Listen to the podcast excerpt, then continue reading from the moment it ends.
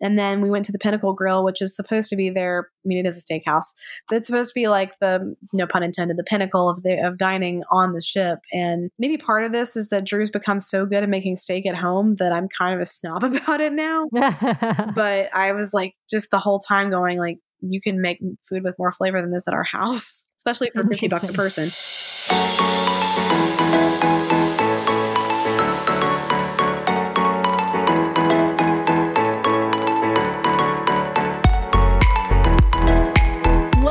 Everybody, to another bonus episode of the DCL Duo podcast brought to you by My Path Unwinding Travel. As you can tell, I am not Brian. I am your host solo today. It's Sam. And I'm excited because although I don't have Brian with me, I have a wonderful friend who we've made through this cruising community. I'm going to welcome Haley to the show. Welcome, Haley. Thank you, Sam. It's good to be here. Yeah, it's actually really nice to have it just the two of us because we usually have Brian and Drew with us. But today, neither of them are feeling well. So we're just leaving the boys at home and it's going to be girl talk today. yeah, it's uh we're the new DCL duo. That's right. That's right. So, before we get into the topic of today's show, which I'm not going to spoil for our audience, I want to uh, get your cruising credentials. Obviously, you've been on the show many times at this point. So, people should be pretty familiar with you. They know that you did cruise with us in the Norwegian fjords back in September of last year. But why don't you tell folks or remind folks of your cruising credentials? Sure. So, we have been on, I say we, my husband Drew and I, but we've been on five Disney cruises. We've been on all five of the ships that are currently in the Disney fleet, and we are booked on the Treasure for January 2025. So we'll have thoughts about that on down the line. So had been on five cruises before the cruise that we are going to talk about, which was my sixth, and first without it being a Disney cruise. Awesome. Now, I know the answer to a lot of the questions that I'm going to ask today because I'm going to spoil this for folks that Haley and Drew and myself and Brian actually met up right before they all went on this cruise because they sailed out of the beautiful port of Seattle. But why don't you tell us, Haley, what was this cruise destination? What was its itinerary? And what cruise line did you sail on? Yeah, so we sailed on Holland America Line. That was actually not my decision. It just sort of happened that way because it was, I'm in sales and it was a client incentive trip. And I got to go and hang out with some of my awesome clients, many of whom are probably going to be listening to this. so, shout out to all of you. You know who you are. but yeah, so it was a, an Alaska cruise out of Seattle on Holland America Line on the, the Eurodam is the ship and we cruised to Juneau, Sitka, Ketchikan, Icy Strait Point, Glacier Bay National Park, and Victoria, British Columbia. Awesome. So obviously a slightly different itinerary than the itineraries that Disney Cruise Line takes because one, you're starting in Seattle. So you're always going to hit Victoria typically on those cruises. Sure. Since you're not sailing out of Vancouver like Disney Cruise Line does, you got to make that stop in Canada to comply with international uh, maritime law or or U.S. maritime law. I'm not sure which, but what have you. Anyway, you you mentioned this was a, a client incentive trip. So let me put this out there and, and tell me if I'm wrong, but this trip was then free for you. It was. So that's the best kind of cruise is a free yes. cruise. So we had two excursions that were included as a part of the the organized group trip we did buy um, an excursion on our own and we had one credit to use i think it was like up to $50 to use in one of the specialty dining restaurants on the ship. But anything beyond that was any, any other specialty dining or, or excursions were at our own expense. But you know we got the flights and the trip for free so you, you know, nice. you're going to come out ahead yeah.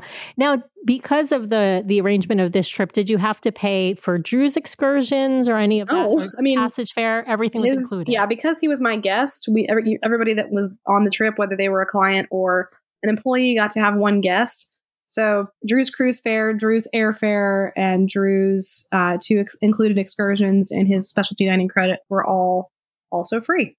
So awesome. It's a pretty good life. I'm not going to lie.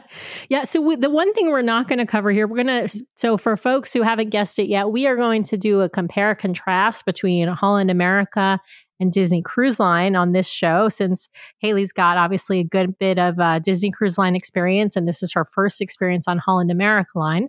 One thing we're really not going to talk about to any large degree is value because it's really hard to of course a free cruise is always going to be I wouldn't I don't want to say better than a cruise you have to pay for.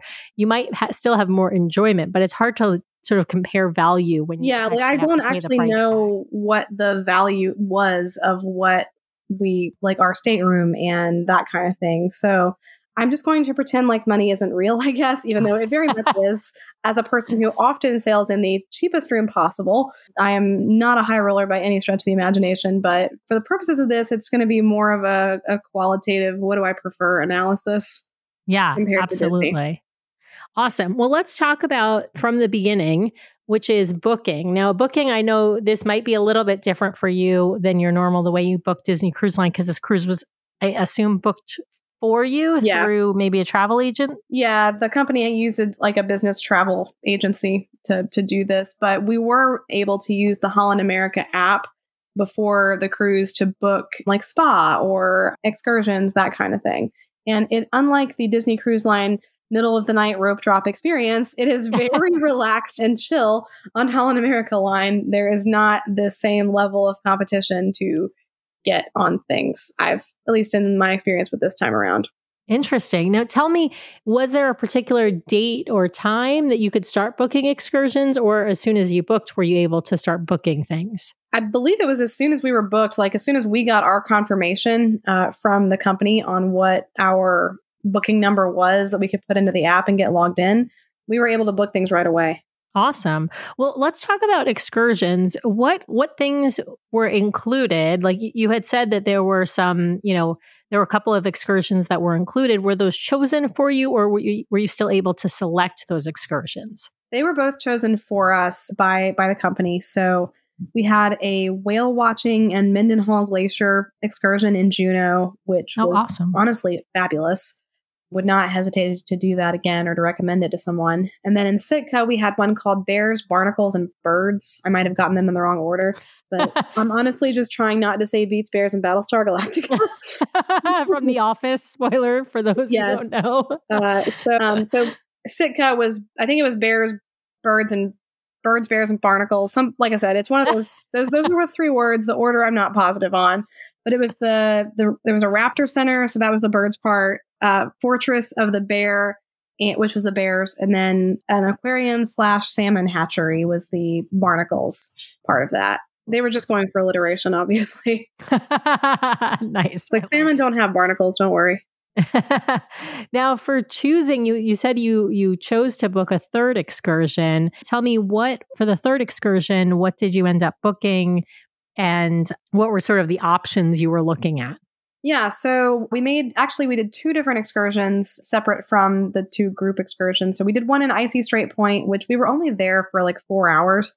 Kind of strange. We got in at 6 p.m. and left at 10 p.m. So we just did the gondola, um, which is a very high gondola uh, and we just were thinking about the Skyliner at Walt Disney World the whole time. Um, and we got a cool time lapse video of that. But other people in our group did an ATV excursion in Icy Strait Point. Um, another group went whale watching, and they said it was actually their best whale watching of the trip. Um, they were in a smaller boat than what we had in Juneau. So they were able to, I think, get closer to the whales and saw quite a few of them, which was great for for them. And then we did in uh, what's my other? Oh, Ketchikan we did the Misty Fjords and Wilderness Explorer cruise. And I liked the idea of fjords because we've been to Norway. We like the fjords there. And the scenery was really lovely. We were on the boat the entire time we were in Ketchikan. We were only in port for like six hours. So uh, we did, we went through the Misty Fjords, which John Muir has compared to the Yosemite of uh, Alaska.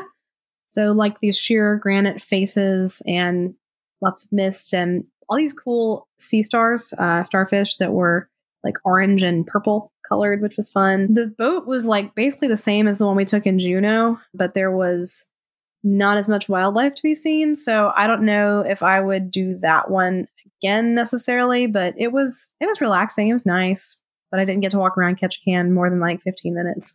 So yeah, that was the downside there. That was a lot of people's favorite port actually. Yeah, I've heard really great things about Ketchikan. So let's talk about, you know, obviously this show is a more of a compare and contrast than an, than an Alaska trip report. Sure. So that's how we're going to focus it. So let's talk about more of the onboard experience. It's nice to understand like sort of what the offerings are. It sounds like the offerings for excursions are pretty similar to what you get through Disney Cruise Line in Alaska. I'd say so. Yeah, I mean it seems it seems like most of the cruise lines have some, you know, they might not do the exact same excursions, but they have similar offerings. So I'd love, yeah, I'd love to focus on the onboard experience for a little bit. We talked a little bit about booking. How was their how was their app as far as, you know, an onboard experience and the and the ahead of cruising, I guess the pre-cruise experience? Would, you know, is it better than the Disney Cruise Line app, about equal, yeah. worse? Oh man, I wish Drew was not under the weather because this is like tailor made for him. This is like literally what he does for a living is user experience. So there are some quirks to the Holland America app, but I think there are also some quirks to the Disney Cruise Line app that you kind of have to get used to the navigation and where to find things. You know, once I got the hang of it, I was able to see like the dining room menus and you could even see like what they had at dinner in the Lido Market, which is their version of cabanas for those of us who speak DCL, uh, which is pretty much everyone listening to this show, I'm assuming. For the most part. Yeah, it's the the buffet restaurant, if you will. So you could even see what they had for dinner there. Um, and I found out in many cases that what they had in the main dining room, most of that would also be served in the Lido market. You just wouldn't have to like sit through the whole plated meal situation, which was oh. kind of lengthy at, at times. When we only did the main dining room the first two nights, actually, but I'm getting ahead of myself. I know food is on your list. So back to the question about the app. I, it was fine. I like I said, I wish Drew could have contributed because I think he would have had more insightful things to say about it. But I got you get the hang of it. Yeah. So, I mean, most of these things are they're not made for they're not made to be real complicated. They're made to be pretty user friendly. They want anyone who can use an iPhone which is, you know, a baby pretty much to be able to use their apps and at least find the different activities or book the different different things on board. Let's talk about onboard amenities of this ship and how it sort of compares to the onboard amenities on a Disney cruise line. And I know you've been on all five of the ships. I would say there are some differences between them, but overall, DCL the DCL fleet is pretty similar, sure. you know, across the fleet as far as what's on board, with some variations, but with midship detective agency and, and variations in water slides. But what would you say about this ship? A couple of the unique features uh, compared to Disney Cruise Line. The pool deck actually has a retractable roof for one of the pools, so that comes in handy in Alaska. And Holland America has been sailing to Alaska for like a hundred years or more. Uh, so they have were kind of one of the first to do it, maybe the first to do it. A lot of their fleet is built with Alaska in mind and knowing they're going to be going to these cold weather climates. Uh, so that was a difference. And so you don't have the situation of like, do I want to get in the pool because I'm going to be freezing when I come out? I would say that what uh, on Disney Cruise Line is referred to as the rainforest room, the the fancy shower and sauna experience on the Eurodam is called the thermal suite. And if it's working properly, which it was not on this trip, but if it's working properly, I think it beats the rainforest room because they've got this thing called the hydro pool, which is supposed to be like warm jets of water that will give you like a shoulder massage or a leg massage. And we were yes, very excited. They're like a that. bed. It's kind of like a like a like a lounge or bed that you kind of sit in. Yeah. And it'll like massage different parts of your body. And we were very excited about that. That was like one of the first things we booked before the cruise, only to find when we got on board the heater wasn't working on the hydro pool. So the oh, pool no. was rigid. I put like one foot in and was like, nope. And one of the saunas was kind of only somewhat working. So I overheard one of the spa crew members telling another plat passenger that they could get a refund within 24 hours of the cruise beginning. And I turned to Drew and I said, we can save $200. Yeah. By not doing this. If we're not going to use it, then we shouldn't be paying for it. So we end up Absolutely. canceling it, which I think is, I don't know if you can do that on DCL. I haven't really tried to cancel a spa appointment. You can. So there's a couple of different rules. One, if you had booked the rainforest room ahead of time, if you go to the spa before you've used it, so on the usually the first day, sometimes even the second day. Mhm. You tell them, I haven't used it, I changed my mind. They sometimes, it depends on the manager who's there, but they will sometimes refund you. If you cancel a spa appointment, as long as you do it, I think it's, I can't remember if it's 48 hours or 24 hours in advance, but you can cancel a spa appointment in advance by a certain time. And so even on board, or you can move it. That's actually a, a little bit of a secret. If you, mm-hmm. let's say you have a spa appointment on day one or day two, and you think you don't want to have that spa appointment, and you've got like a seven day cruise, move it to the end of the cruise. And then the next day, call and cancel. And then it. cancel it. Aha. I see. so, so here's a tip for you all out there. there you go. But it, it's not something you should, you know, use all the time because otherwise they'll catch on. But Don't if you really do, privilege. cha- Yeah. Right. Don't abuse the privilege. Exactly. But if you really decide it's something, you know, you booked and you really don't think you're going to enjoy it. And certainly if something is broken, I mean, Disney Cruise Line will always refund you if Oh, sure. there's something that is not fully functioning. In fact, we did have, uh, we did this float on air massage, couples massage thing on our last cruise on Disney, or maybe the, actually not on the last cruise we went on the Disney Wish. Previously had booked that like twice before, and each time we had booked it, the machine, the beds were not operable. They had issues. Hmm. And so both times they tried to rebook us automatically just to a regular couples massage. And we said, no, that's not what we booked. We wanted to try out this zero gravity thing. And so they let us completely, you know, cancel for refund. So it's good to know that there are other cruise lines who will do, you know, the right thing in that situation because Oh, sure. a freezing cold thermal. Yeah, and they had already given us a discount before we just straight up canceled it. So we could have done like the heated loungers and the saunas, but the heated loungers, they only had maybe five or six of them, and you were only supposed to be on them for 15 minutes at a time. So the whole time you're like monitoring your time and you're like not really relaxing at that point because you want to be a considerate guest. So it just wasn't really for us. But back to the ship and the amenities, I will say it's very different from Disney Cruise Line in that there are not really themed spaces. Like the Mhm. spaces are there, but they don't really have a theme besides like generally nice, I would say. So you do feel I mean, I was gonna use like a I guess maybe like a nice convention hotel or something. I was like, I think Vegas would even be too generous because a lot of those hotels are themed to something. Yeah. Now, do they have like, d- is there a movie theater? I know, I'm sure there are bars. Was there a casino on There's a board? Like, casino. of- there yeah. were there were bars. The bars were not really themed in particular. They were just like there. I mean, the drinks that we had were pretty good. We did have a drink package, which is something that you don't have available to you on Disney Cruise Line. So I would say I probably utilized that more than I would if I was paying for them out of pocket on a Disney cruise. But there are a couple of like themed performing venues. Like there's what they call Billboard On Board, which is like a dueling piano bar. Oh, So cool. that's kind of fun. Um, it's right across from the casino. And then there's BB King's um, Music Club. And so they've got li- live band performing in there. You can go in and dance to the live music, which is fun. You don't really get that dancing to live music on Disney Cruise Line. yeah. There's not really an equivalent space to the atrium on Disney Cruise Line that's like the hub of all activity and energy on the ship.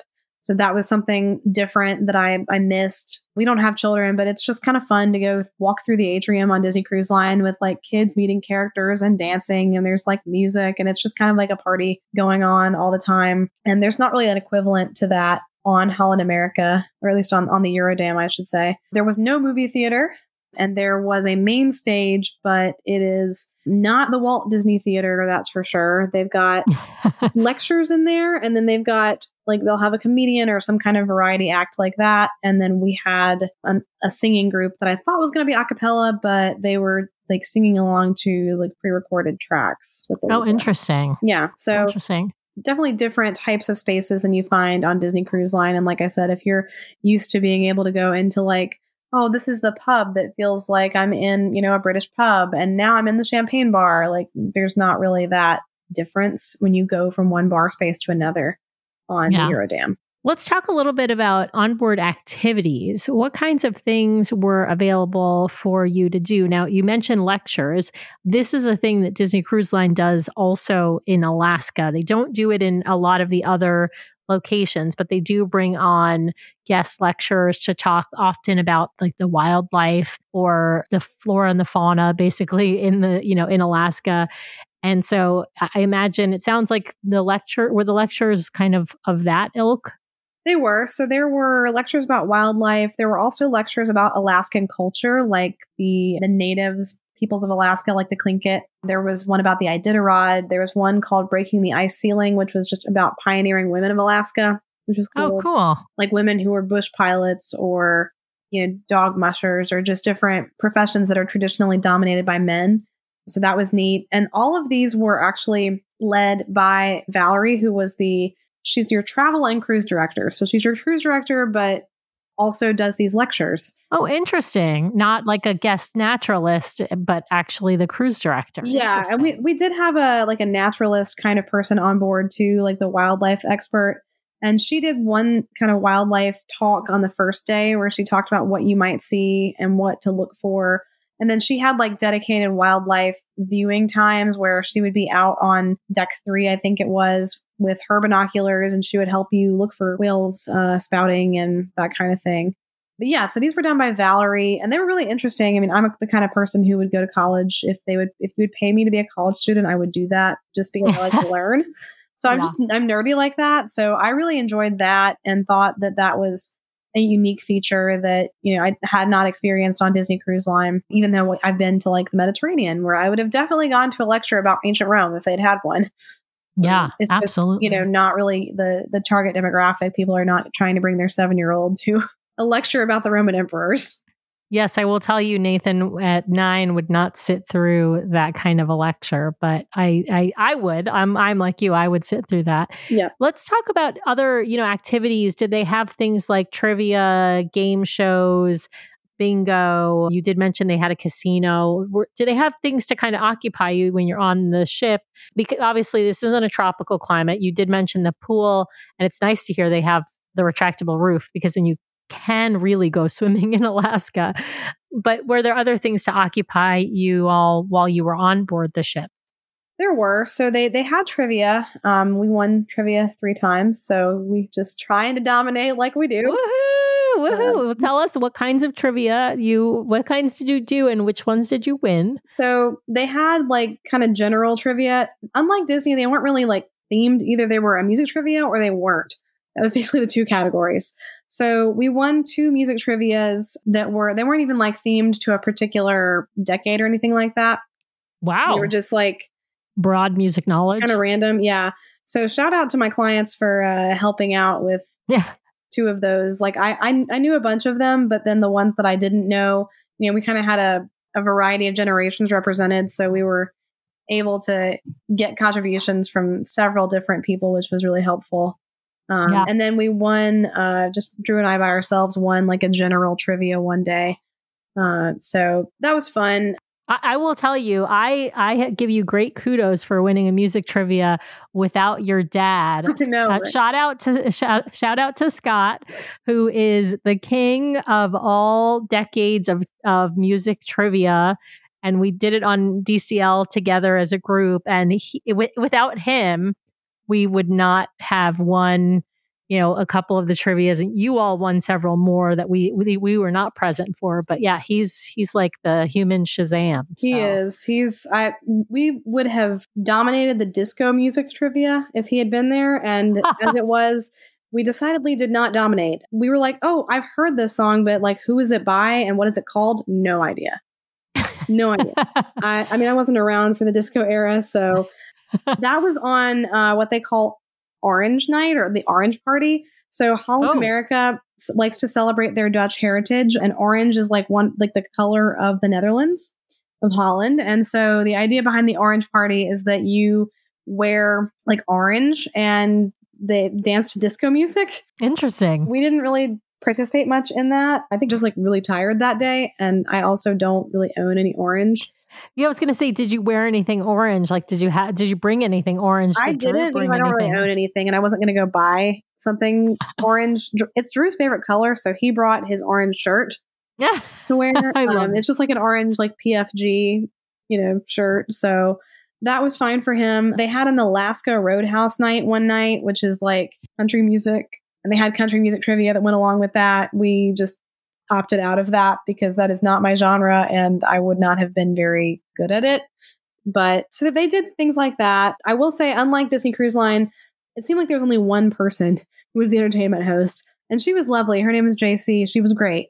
We enjoyed her a lot, but like every activity was led by her. Oh wow. She also did like some of the game shows. The the audience participation was not nearly as enthusiastic as it was on DCL, but they also mm. don't have as good of a space for it as your Azure or the Tube or you know even Luna, like the equivalents of that on Disney Cruise Line.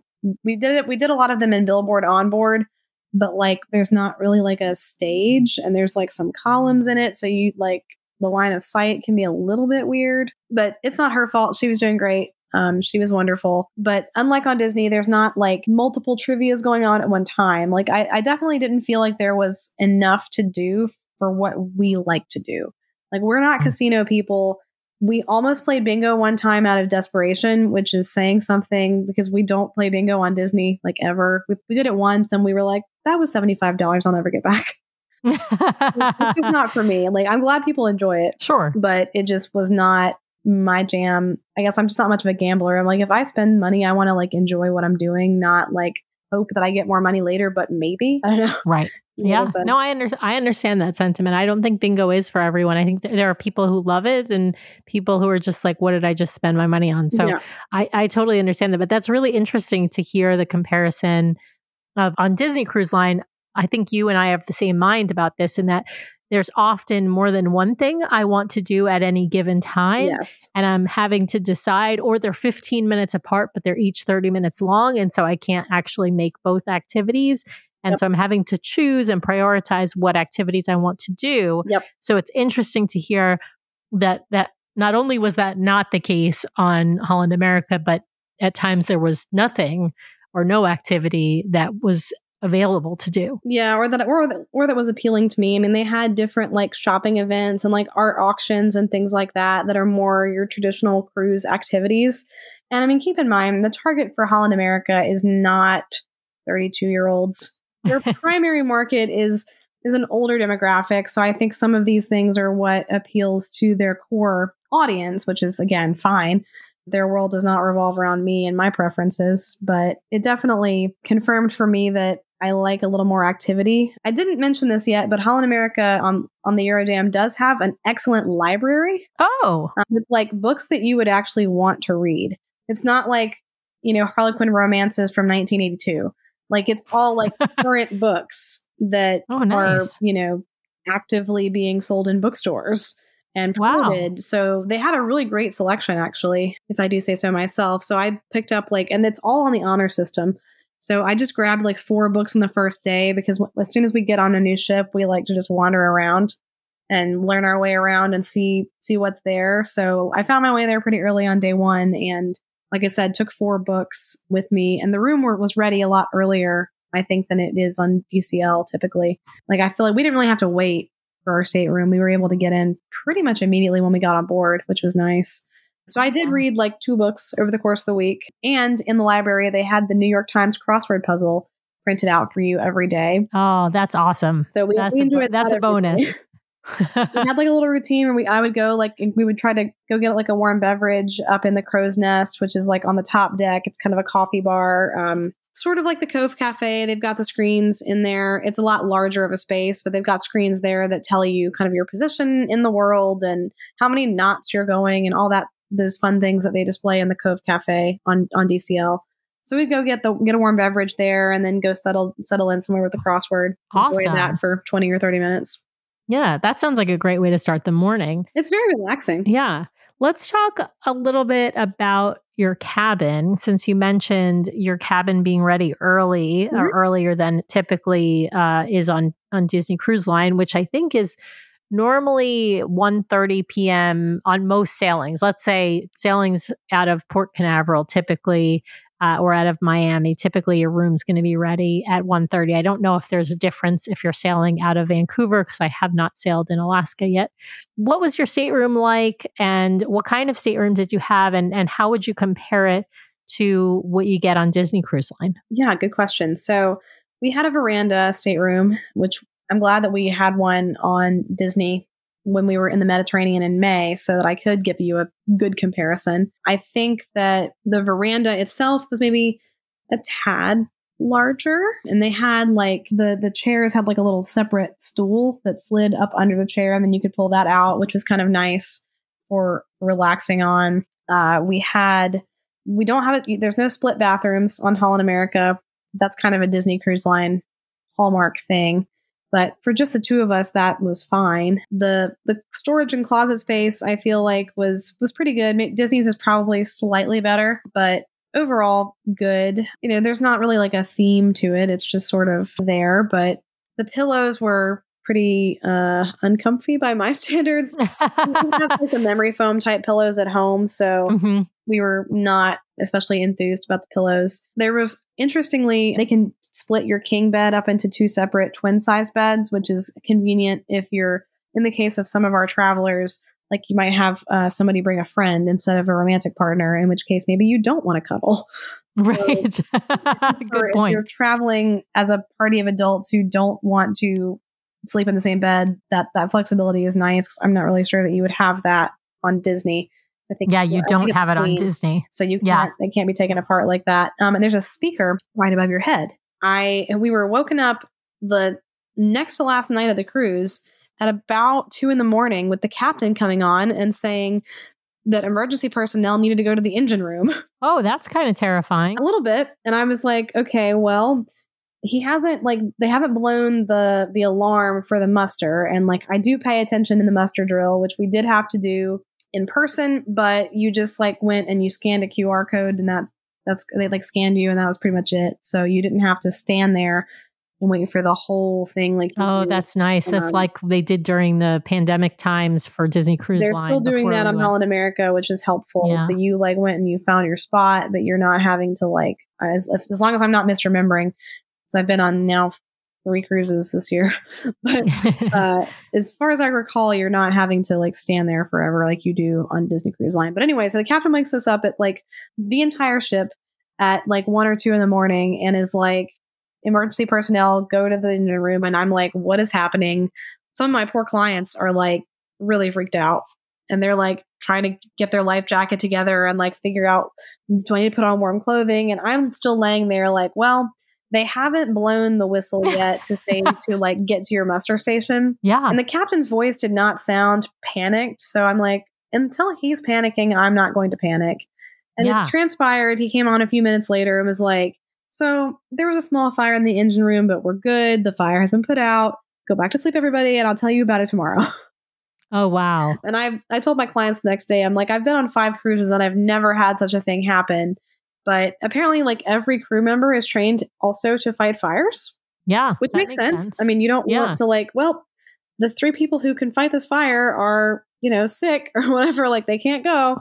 Right. Um, or they're too far away. right. Like so that. like yeah. they responded very quickly and the the crew on Holland America, I think was, you know, as good as the crew on Disney as far as like trying to make sure you had a good experience and service and they took a lot of pride in it. They had a session actually on the last full day of the cruise where they like talked about life on board. They called it a city at sea. So that was one of the lectures where you could oh, like, oh cool learn about it's some of the things that you learn on the art of the theme show tour on Disney Cruise Line about you know how much how much butter and how much eggs and how much coffee and all of that that you go through in a week. But also they had like interviews with different crew members and it was all like pre-filmed but they had different crew members who were interviewed about like different aspects of life on board or you know, what's the craziest amount of luggage you've ever seen a guest pack? And it was kind of fun. And at the end, people from all the different uh, departments, if you will, came out on stage and were all, you know, just kind of talking about how proud they were to be a Holland America Cruise Line member. And so that was really cool. And that is really, really get cool. that on Disney, which so I, I enjoyed that a lot because you try to remember that these are like real people with real lives of their own. They don't just they're not they're not just there to do what you want and yeah, make your bed and leave you towel animals. Yeah. So I think, you know, if you're on Disney Cruise Line and you want to get that kind of experience, you have to seek it out, right? You've got to go and actually, you know, ask people about mm-hmm. their lives outside of the ship or about their life, frankly, on the ship. Sure. And it definitely takes some some effort. But it's I think one of the most rewarding parts about sailing on on any cruise line, right? Is just sort of finding out about the the people who live on the ship because they have they live such interesting lives from you know and so it's so different from what we live on land for absolutely, sure. Absolutely absolutely. I'll say too that i some and i'm sort of digressing a little bit but i i did miss the bonding with your server that you get on disney cruise line. We were not assigned a particular dining time so you could either like call and make a reservation which i did the first night for a group of clients and the two of us to go because we had a group of like eight. So we wanted to make sure we could all sit together. So i did that the first night, but realized that unless you had like a really big group or were very particular about what time you wanted to go, you could just show up. But after the first two nights, we were like, main dining takes a long time. Mm. And it's a lot of the same food as in the Lido buffet and Lido market.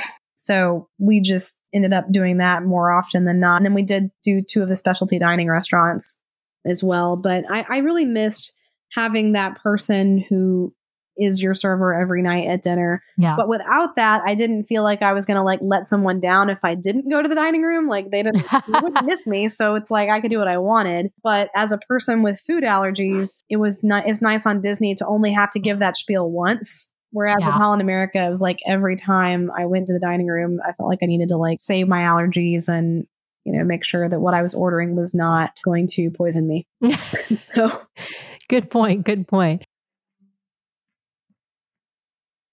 Hey, DCL Duo fans, you know, we get the question all the time should I use a travel agent to book my next Disney cruise or should I just book with Disney directly? And I'm going to tell you, if you have that question in the back of your mind right now, you should stop what you're doing and head over to mypathunwinding.com slash DCL Duo. The folks over at MyPath Unwinding provide an amazing service. They are so knowledgeable and so friendly. We rely on them ourselves to book our family vacations, and they provide an amazing service. And the best part is, you don't pay anything extra for it. Disney, other tour providers, and other cruise lines have built the cost of their commission into their pricing. So if you're booking directly, you are just paying that money back to the provider when you could be spending it on the kind of service you would get from MyPath Unwinding Travel. You've heard from their agents on our show. They are so knowledgeable, so giving of their time. They know so much about Disney Cruise Line, Sailing Concierge, other cruise lines, other all inclusive vacations, and adventures by Disney that if you have a vacation in mind, they are the ones to book it for you. So again, head over to mypathunwinding.com slash DCL Duo so they know we sent you their way. Thanks, My Path Unwinding, for sponsoring the show. And with that, back to our episode.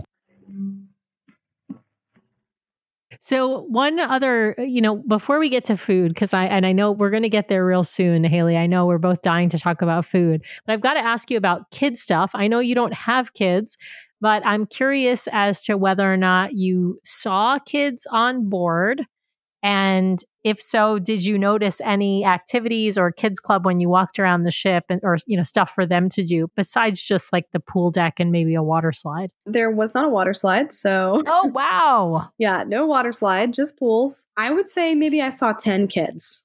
Like, wow. Very different vibes than Disney Cruise Line. And maybe people are like, why would two adults in their 30s without children go on Disney Cruise Line when you have all the other options? But you know, we really enjoy Disney. We enjoy Disney entertainment, and I I enjoy like the atmosphere of other people's kids at some of the events on Disney Cruise Line. You know, like if you go on a not uh, a Halloween on the high seas sailing, like all the kids in their costumes and stuff. It's just fun. Like yeah, I, you don't have well, and I, I think to your point, the age demographic does still skew younger on Disney Cruise Line. You know, True. you do you do have plenty of folks in their 20s and 30s sailing without children. And then you've got plenty of folks in their 20s, 30s, 40s, 50s sailing with children, right? So, and then you you do have some older adults who are either, you know, sailing on their own or sailing with, you know, with generations of family.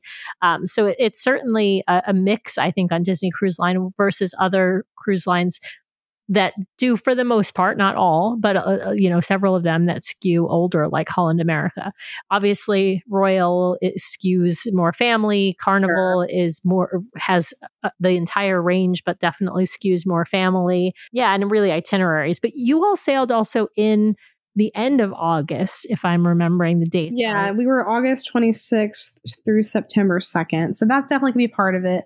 They did have a kids club of some sort that I remember Mhm. seeing or seeing something about it on the app, but they didn't have like open houses. I don't really since there wasn't it's not like they're themed spaces like they are on Disney. It's not like on Disney Cruise Line where you can go play around with the Millennium Falcon. right. Open house time. Like there wasn't really a reason that I would want to go to the open house Sure. on this ship. That'd be kind of weird, I think. Yeah. Just kind of like an empty community room type of a. That's what I'm picturing. I mean, they might have had like, I'm, I'm sure they had things to do there, and I'm sure they had Sure. counselors there. I just don't know what that consisted of because, like, like I said, we didn't really have a reason to to visit it. But I do know they have it. But it's definitely not the first thing I'd recommend if you are trying to sail to Alaska with children. Yeah. Good. There point. would probably be better options for you than just Holland America. Yeah. Okay. So now, before we get to food, just one more topic, uh, which is shows. Uh, you did mention some of the kinds of activities they had on board, but I, I want to know from you, since you and I are both, you know, big Broadway show fans, what would you say about the type of performers and the quality of performers and how they compare to what the offerings are on Disney Cruise Line? It's almost apples to oranges. Like I just deeply missed the Broadway style shows. Mhm. And, you know, if you're not really into those, then your mileage may vary on that. But for me, that's one of the things I love the most about Disney Cruise Line. And I really don't miss any of the the main musical productions when we sail Disney Cruise Line, even the Golden Mickeys. I think maybe we've skipped them like once. yeah. they, they don't have a plot. It's not it's, it's their fault. But no, um, I I really did miss that. Like I said, the lectures were cool. I missed being able to like go to watch a movie whenever, especially if, having been on the Wish earlier this year. We didn't even see a movie on the Wish because we had a three night sailing. But if you were on a ship like that for seven days, like it'd be nice to go to see a movie sometime. Especially yeah. And you have two movie theaters to do it in. Exactly. There's two different movies with the playing at any given time on on the Wish, and I'm sure the Treasure will be the same way because they have the same cinema set up there. The musical group that we saw, they were like I said, there was a it was a singing quartet. I think there were four of them. So there was one uh, one woman and then three men, and the woman was massively more talented than the men. I think Yeah. uh, she was really good. They the the guys weren't bad, but she really, I would say, dominated and was just more more impressive. She stole the show. She stole the show. Yes, that's a good way of putting it. So they had like pre-recorded tracks that they were singing along to, and they had like some choreography, but it was like, okay, that was fine. You know? Yeah. Well, that's that's kind of a bummer when you've got don't have a live band backing a singing group. Yeah. Or or have it be a cappella, right? Because that's Yeah. kind of I mean It's like you- one or the seen- other. Yeah, we've seen a cappella groups on Disney Cruise Line on certain particular on certain particular sailings, which are great. But yeah, at least when you have when you have those singing acts, usually on at least on Disney, you've got you know some instruments backing them for the most part. Yeah, I'm, and especially considering that they had the BB King band in the BB King's like blues club area Mhm. of the ship, and they were really good. Like they had, you know, a whole set of instruments and vocalists, and that place was fun. You know, I didn't spend tons and tons of time in there, but when I was around and they were performing, they were always good. You know, they had a good variety going on. They'd be, it wasn't like just blues, like it was, you know, Motown or disco or whatever. The goal of them, their goal was, I think, just to get you up and dancing. So Yeah. it was a good variety for that. So it was like a little bit of a bummer to not, like I said, not ha- or like you were saying, not have that musical accompaniment for Yeah. the the singers. And then there was a comedian, and we missed his family friendly show, as it were, where he was doing jokes about cruising. And maybe that would have been more my speed. We did go to the adult show, but it was like weird jokes about like giving kids weed and things like that. Like Oh wow, so kind of raunchy. it was, I mean, it was definitely kind of raunchy, but I mean, there's like I said, 10 kids on the whole ship. So yeah. and it was like at 10 p.m. or something. Like it was late. So the odds of a child wandering in and being scarred for life weren't very high. um, but I, there definitely was not like I, I, I found the entertainment lacking, and I feel bad saying it. 'cause I'm like everybody was trying their best, But Yeah. if I'm just saying what, what what are my preferences, this is an easy one for Disney to win. Easy, easy. Now, it, it sounds like there were then things to do in the evening as far as venues to go to for music or to watch something. So it wasn't a lack of options, just the quality. It sounds to me the quality and the type of options were not to your liking. No, no, they weren't. I'm I'm definitely more of like if I can go to a Broadway style anything or I can watch a comedian, I'm going to pick the Broadway style thing. Yeah, That's I get. Hey, I I, am with you there. I'm with you there. All right. Well, we have to talk about food. I promised we would get there, and it's time for us to get there. You mentioned main dining taking quite a long uh, amount of time. I have noticed that on Disney Cruise Line, main dining can also take quite a long bit of time.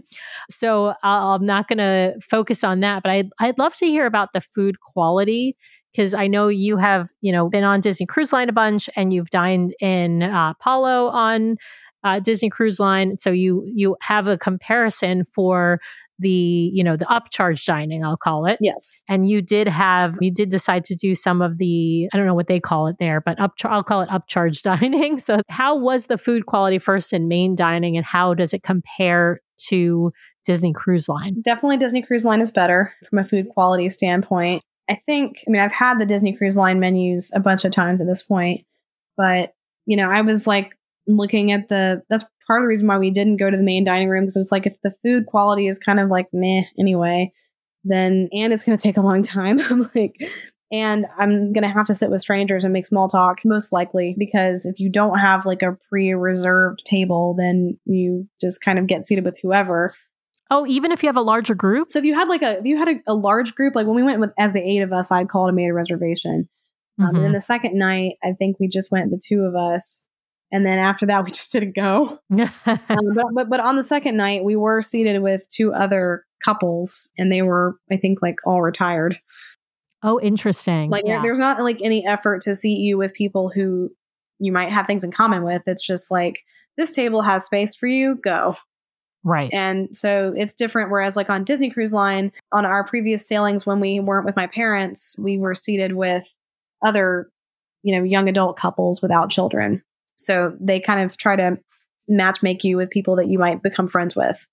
Yeah. Um, which yeah. you don't have that um, on Holland America. So, like I said, n- dining uh, dining room food quality definitely Disney would be better. Um, the Lido Market I think was not as good as Cabanas either. Um, What about the variety at the Lido Market, though? And you obviously Cabanas now is not open for dinner and hasn't been since before the pandemic. And I know there are some people who are disappointed by that because Mhm. if you don't want to sit in main dining, there's not a you know a ton of options. You get pool deck food, you get room service, but there's not a buffet open. What Mhm. about so? What about the variety? I mean, obviously this Lido buffet was open for dinner, but what? How would you compare the variety to that of Cabanas? I think you have more variety on on Disney Cruise Line and Cabanas. So Oh in- wow, that surprises me. I think I'm like trying to remember now, but like you've got so and maybe you can tell me if I'm if I'm misremembering this, but in the Lido Market, there's like a salad bar station. There's kind of the main station, which is like the American food, basically. That's where you have the greatest number of, we'll say, hot vegetables, for example. So, like, if I just want some veggies, then I've got to wait in this long line of people that also want like prime rib or whatever. Ah, And then there's like a what they call the international station, which is all, pretty much always tacos and pasta. And then there is a an Asian area where they've got kind of your Asian noodles and fried rices and that kind of thing. And then they've usually got sushi over there. Hmm. Those are kind of the the main stations. There's a, a dessert station on on each side, and then oddly enough, at dinner time, part of the Lido Market gets sectioned off and becomes an Italian specialty dining restaurant oh, interesting. but it's like not actually separate. It's just like a part of the Lido market that turns into that. Oh, and so you have to pay extra for that, but you're just sitting in the same kind of tables Yeah. as everybody else. Yeah, but you're like it's like off on its own like section of it. So you're not Mhm. being seated with people that are coming and going from the buffet. But it is Sure. it's like a, a multi-purpose space. And they did have um, a few different things in the Lido market at dinner time that you could pay like an extra $35 or something for to be like doing a seafood boil instead of the normal buffet food, but you could still get the normal buffet food. So it's just kind of kind of interesting. So, from that standpoint, they did have a greater variety of ways that you could eat things than Disney because like you said at after at dinner time you, if you're not in the main dining room your options are like you said pool deck food or room service and that's pretty much it. So there was like a lot more flexibility I'll say. I just tend to prefer what they have at Cabanas and the fact that like there's like vegetables kind of spread throughout so it's not like the only place to get veggies is this one line and Yeah. then you've got to wait for all the other things and then when i would go and just like want some vegetables they would think that was all i was eating and then i would get an enormous plate of vegetables and thinking they'd want me to starve and not knowing that i already have like a whole bowl of pasta somewhere at my, my table. Um, I will say breakfast in the Lido Market was really good because they had a build your own omelet station. Um, they had two of those, like one on each side of the ship. oh, nice. And then they also had um, build your own crepes. So I would kind of get into a routine of like having an omelet and a crepe because if you're going to be in port for a while that day and you might miss lunchtime, it was a good opportunity for that. I will say one night we actually did eat food in one of actually two different nights we had food in port, which I never do on Disney Oh, wow. because I'm like I've already paid for food. I don't want to have to have to pay twice for food. But number one, I didn't pay for the cruise, so that kind of helped in this case. But we got these Russian dumplings in Juneau that as kind of like an Mm. appetizer, and they were they have like a rice wine vinegar and like curry powder. And you can get them in beef or potato. We got one order of each, and then they've got cilantro in there, and uh, they were Oh, really unique and different. Cool. So we had that, and then we had the New York pizza back on board as like our main course it's it's open pretty late now. That is better pizza than Disney Cruise Line, Oh, interesting. even compared to the Wish. I think that this is better. They What about the specialty? What about the specialty dining? What were the options and where did you all go? So they had three options. They had Canaletto, which was the Italian one that was in part of the Lido Market. That's the one we did not experience, and I think it's the cheapest one actually. And then we had Tamarind, which is Asian, and we did that actually on Drew's birthday. One of my clients was uh, invited us to have dinner with her and her friend that night, and it was like, "It's Drew's birthday. Let's let's go." Nice. So that was probably my favorite meal, I think, that we had on board. And then we went to the Pinnacle Grill, which is supposed to be their, I mean, it is a steakhouse, but it's supposed to be like the, no pun intended, the pinnacle of the of dining on the ship. And maybe part of this is that Drew's become so good at making steak at home that I'm kind of a snob about it now. But I was like, just the whole time going, like, you can make food with more flavor than this at our house, especially for 50 bucks a person yeah. you know and the side choices like they didn't have any macaroni and cheese like your options were like baked potato mashed potato asparagus and there might have been one or two other things but not none of that holds a candle to Palo Yeah. That's not surprising, I guess. I want to kind of wrap this up by by asking you, I think, what is the ultimate question, which is, you know, if you had to pay for a cruise, would you pay to go on Holland America? Because I, I would say, you know, I, my guess is you would say yes if I asked you, would you take another free cruise on Holland of America? course Yeah. Okay. So, but would you pay, do you think, to go on a, another cruise on Holland America? I don't know, to Alaska or someplace else? my gut reaction is no because i know what i what disney cruise line is like and you know if it's the same price to have an inside stateroom on disney cruise line and a veranda stateroom on holland america i'm going to go with the disney cruise line just for all of the activities i Mhm. will say if you're looking at alaska and you like the educational content you know that might be a plus for you and the ability to go to glacier bay national park so it's Mhm. only Holland America, Princess, and Norwegian that go there. And that was one of our highlights of our trip was sailing through Glacier Bay National Park and doing an extended glacier viewing experience. They brought out like what do they call it? Dutch pea soup to eat while you're while you're like looking at the glacier and they brought out like wine and cheese platters Oh, awesome. things for you to partake of. You still had to pay for the wine um, if you didn't have a drink package, but like that was and they had hot chocolate which was um i think also an upcharge but again drink package so i didn't really care but um that we love national parks so that was a really cool experience. They brought like park rangers on board for that and they had a running commentary from one of the park rangers and then the other one was stationed up there in the crow's nest area where the the coffee shop was and they had like a bunch of board games and puzzles and things up there too So you could talk to the park ranger and look for wildlife. And we saw like whole rafts of sea otters and oh, cool. all kinds of, uh, of fun wildlife in Glacier Bay National Park. So I think that there are pros to mm-hmm. it, especially for Alaska. I mean, if you're going to the Caribbean, I would basically never do Holland America. but for Alaska, I think that there's some things they do really well that would make me, you know, ponder it for half a second. And if you like the casino, you know, scene and you don't think that you're going to miss some of these things that I'm just really into about Disney Cruise Line, I think it could be, you know, a good option and a good value for you. But if it's me and it's my money, I'm spending it with Disney Cruise Line between the two. Awesome. Well, thank you for that uh, summary. That's super helpful. I, I think, you know, folks out there should know what the competition is doing. Sounds like the itinerary was a really fantastic one.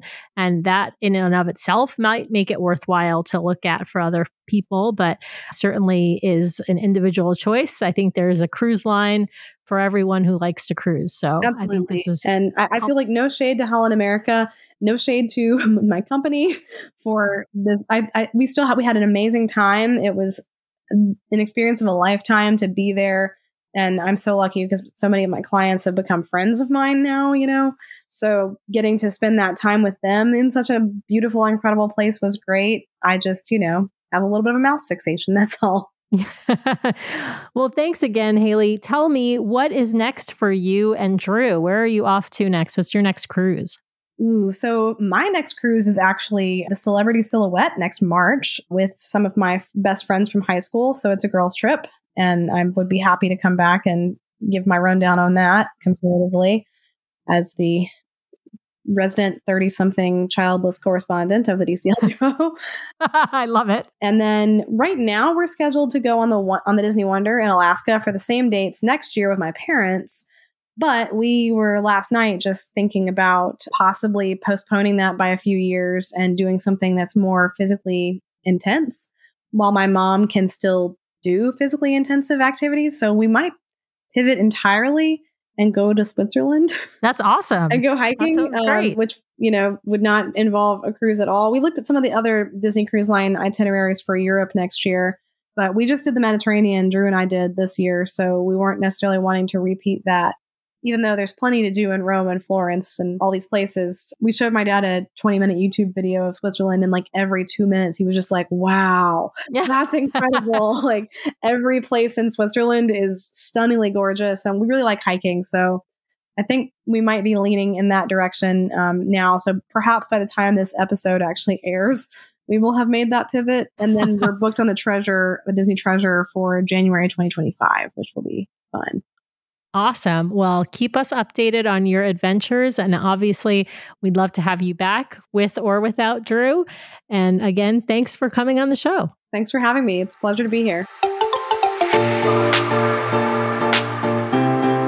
Well, a big thank you to all of you out there for listening this week. We really, really appreciate it. Please be sure to subscribe to the podcast so you can keep getting great content from the DCL duo each week. We'd also love it if you'd head over to Apple Podcasts and leave us a five star review. If you hit those five stars, that's great. If you leave us a written review along with a five star review, we will be sure to read it on the air at the end of one of our main episodes. If you're hovering over anything less than five stars, we really want you to reach out to us so we can take your feedback. Best way to do that, head to dclduo.com to find find all the ways to connect with us. It links to our podcast, our vlog, our blog, has all the ways you can connect with us on social media, has our Etsy store where you can find our fun beach bags and magnets that we designed as enthusiasts of each of the Disney Cruise Line ships, has a link off to our Patreon if you'd like to help support the show. We really, truly appreciate each and every one of our Patreons for helping to support the show each and every month, has a link off to our show sponsor, My Path Unwinding, where you can get more information about booking a fabulous vacation, which also really helps to support our show show. All the things are there, including a way you can sign up to be a guest on the show if you'd like to share your Disney Cruise Line experience. Most importantly, you can always email us at dclduo at gmail.com if you'd like to connect with us, or you can call our voicemail line if you'd like to leave us a message. We love to include the voices of our listeners in our show. Just dial 402 413 5590. That's 402